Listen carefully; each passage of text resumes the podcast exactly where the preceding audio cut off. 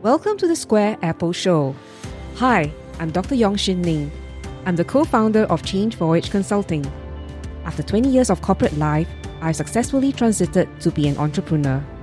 Wearing multiple hats as an entrepreneur, adjunct lecturer, mother, wife, daughter, sister has taught me how to navigate life's challenges. And my secret is the Square Apple. In this show, I will discuss tips and strategies to change the way you think about your personal and professional life. Because if you change the way you look at things, the things you look at will change. Ready to activate the Square Apple in you? Let's begin! Welcome to the Square Apple Show. I'm Xin Ning, and in this episode, I'm going to share one simple hack to reduce the hours that you are working overtime. If you are one of the following categories of people, then this podcast is for you. Ready? Are you a professional working on a part-time basis and constantly working overtime? Or are you a full-time professional thinking of converting to a part-time arrangement but worried that you may end up working as much and getting paid less? Are you a person with a portfolio career trying to juggle a suite of freelance work, consulting, personal projects, and other activities that demand your expertise under flexible conditions? Or are you simply a full-time professional constantly working overtime? If you fit any of the profile above, sit tight and learn about that one hack to reduce working overtime. Let me first start off with a personal story of how I chanced upon this hack. About ten years ago, I started working a four-day week so that I have more time for the family.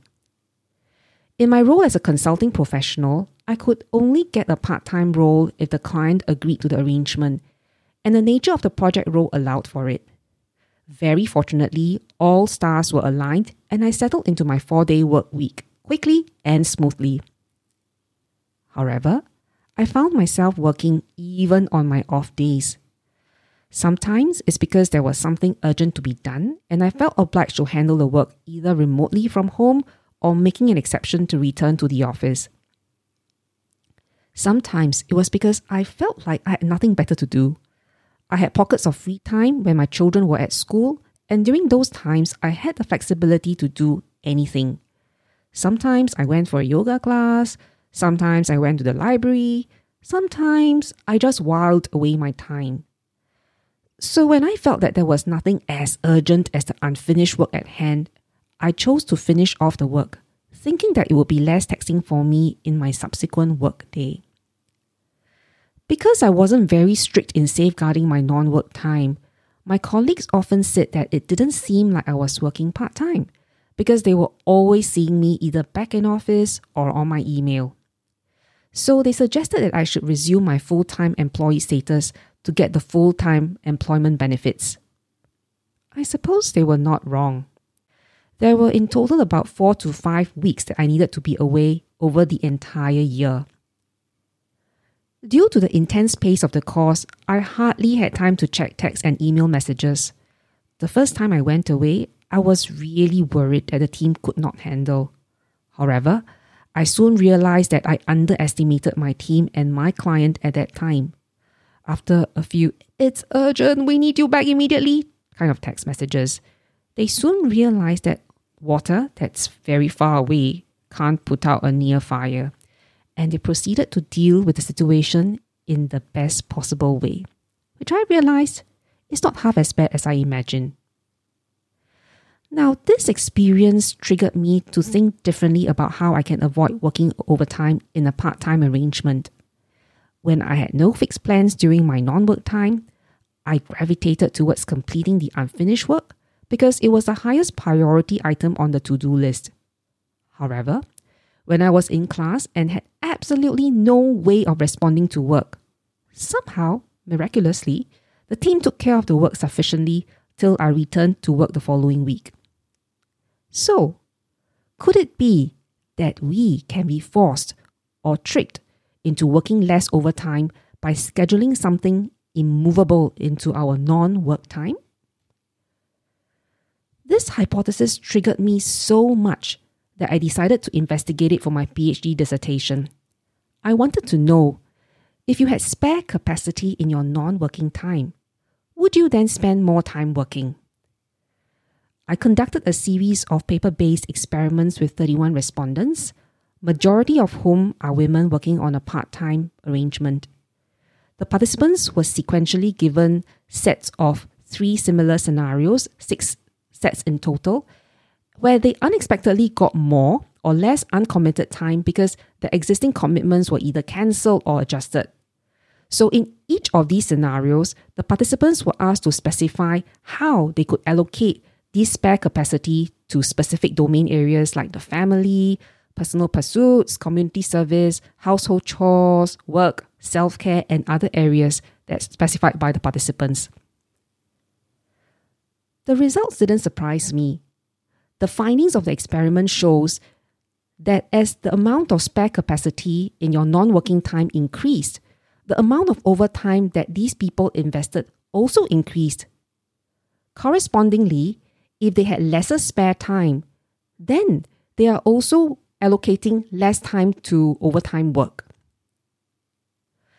So there are a few reasons why this is so, based on my secondary research and my interviews with twelve part-time professionals. Firstly, based on Parkinson's Law, work fills your available time. So for most people, it may not make sense for them to set up imaginary deadlines to complete the task when there is still time in the next few days to work on them. Secondly, by responding to work during your non-work days, you are signaling to your co-workers and customers that you are available and probably very willing to work. Therefore, they will respond accordingly and assume that you are available on demand. So, how do you avoid working overtime? You can reduce the likelihood of working overtime by firstly scheduling appointments that you can't easily shift. This may be picking children up from school, attending a course, or fulfilling a regular exercise routine. By doing so, you will likely reorganize your work and your interactions with your team and colleagues so that your involvement can be contained within the stipulated time.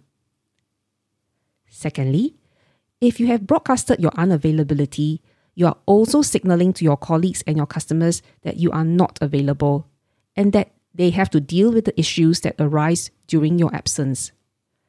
In my professional career, most people I encounter are respectful of the personal space of their co-workers, so in the event that you have indicated that you are not available to attend to them, they will likely figure out what to do during your absence. So, you see, by just a simple hack of scheduling something during your non-work time, you can change your behavior and the behavior of those around you. So it is no wonder that studies have shown that shortening work week can lead to higher productivity. If you find yourself working overtime, think about what you can schedule in your non-work time. Or are you resistant to even trying out that hack because you're an ant addicted to the sugar? If you are, listen to my Ant and Sugar podcast for more details. Finally, to wrap the podcast up, let's go back to the beginning of this podcast where I first experienced the phenomena of working overtime. At first, I felt that I didn't have control over my behavior to work overtime. I felt that it was inevitable and that I was kind of getting the short end of the stick. In a sense, I also felt that this is just the way that it is working part-time in a consulting role. However, when I started to realize a pattern around my behavior, I was able to look at the whole problem of working overtime in a totally new light, and the levers of how I can control my behavior and that of others became crystal clear to me. There are numerous ways of perceiving a problem or a situation that you are in. Sometimes it's obvious, but at other times it may be entirely due to a chance encounter that you uncover an alternative way of looking at things.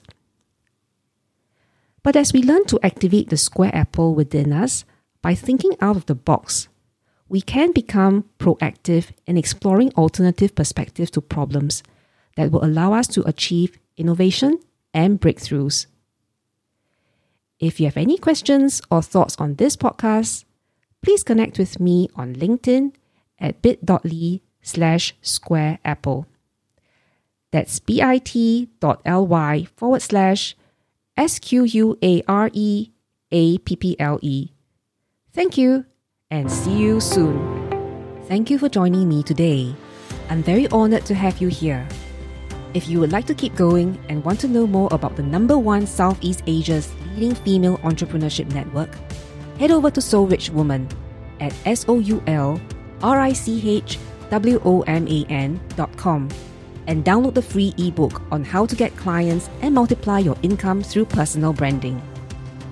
Remember, if you change the way you look at things, the things you look at will change. Do subscribe to the Square Apple Show, and I look forward to seeing you in the next episode. Bye for now.